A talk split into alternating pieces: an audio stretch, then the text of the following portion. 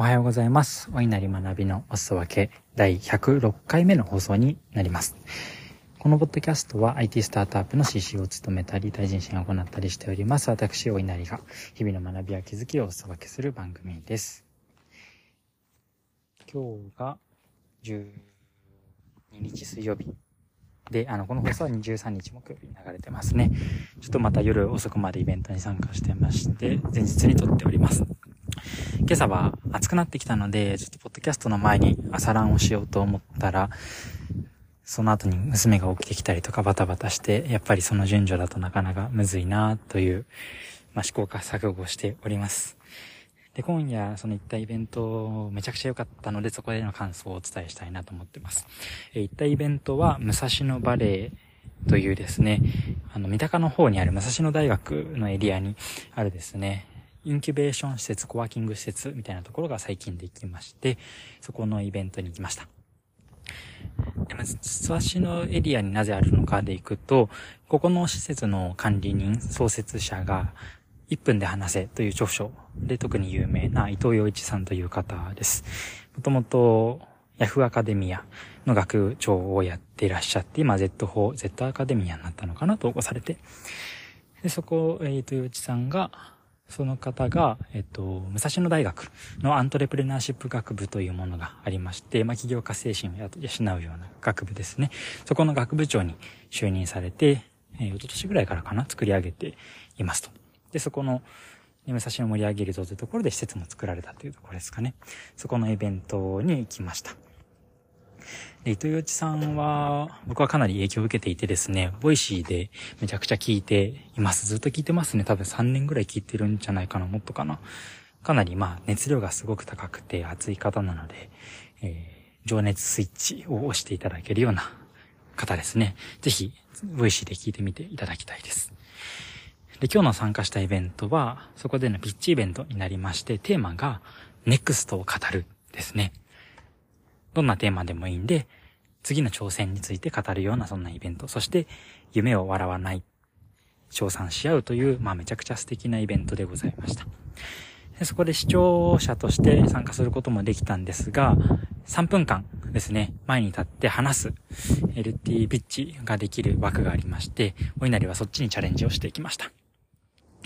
いやもうめちゃくちゃ忙しい目の日々を今に過ごしているので、3分ピッチもめちゃくちゃ練習して挑みたかったんですけど、当然そんな時間は取れずですね、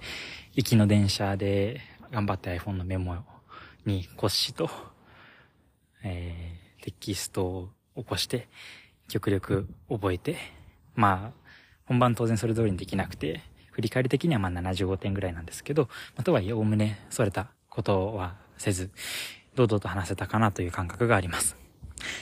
でそこでの気づきは大きく二つ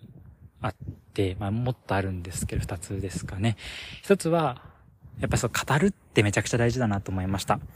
当然3分のピッチするの大変だったんですけど、やってよかったなってすごく思っていて、まあ、この2日間とか、やっぱりちょっとこの事業、事業というか、ま、企業を前提にですね、今やってるので、この事業やっぱ結構きついのかなとか、マネタイズできないんじゃないかなとか、そういうネガティブになるタイミングってそれは結構あるわけですね。ただやっぱり語ることによって、その思いってまた焚きつけることができますし、思いを乗せて届けて、実際にその思いが伝わった方々に、いいねって言ってもらったり、応援してると言ってもらえるとめちゃくちゃ力になるし、やっぱりこの道を信じたいっていうふうに思えるんですね。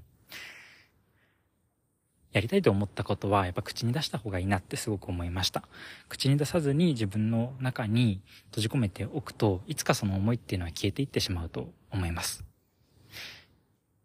思い立った時が一番熱量高いですし、時間が経てばどんどんなくなっていく。そして、できない理由でを探し始めるということがあるからだというふうに思っています。なので、語った方がいいというふうに思いました。その気づきが一つですね。で、もう一つは、やっぱ交流の場に出ていって、ストレートにお誘い、お誘いをしまくる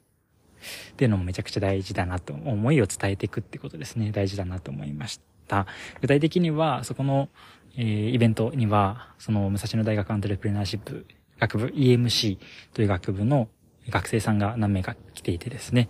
お稲荷の授業は結構学生さんとのシナジーも強いので、学生さんに、いや、今こういう授業考えててぜひアドバイス欲しいだとか、具体的にこういうところで手伝ってほしいみたいなお願いをしまくりました。で、めちゃくちゃ感度のいい学生さんたちで、ぜひ力になりたいですとか、うん、具体的にはどんなことができそうですかねみたいなことを真剣に考えてくれる子たちですごく嬉しかったですし、彼らが手伝ってくれたら本当に授業っていうのはどんどん進むし、心強いなってことを思いました。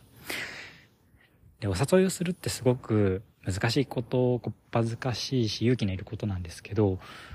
やっぱ誘って悪いことってやっぱないと思うんですね。誘われたら別によっぽど嫌いな人じゃない限りは嬉しかったりだったたりとか、なんか実力が認められたりみたいな感覚とかもあると思いますし、なんかそういうのを、うん、なんか本当にいるのは勇気だけだなと思って、巻き込む勇気、そしてまあそこの責任を背負う覚悟ですかね。で、それで誘うことによってまたその覚悟がより一層強まるってこともあると思うんですね。なので、今後とも素敵な方とかに出会っていったら積極的にお誘いしていきたいなと思いましたし、そういった方々にですね、ちゃんと優勝でお金が払えるように事業も進めていきたいなというふうに思いました。今は全然まだその目処が立っていないので、頑張りたいなと改めて思った次第です。まあ、久しぶりになんか中身のある話をした気がします。やっぱり無理やり捻出するトークテーマよりもこうやって思いが溢れた時に伝えるっていうのが一番いいですよね。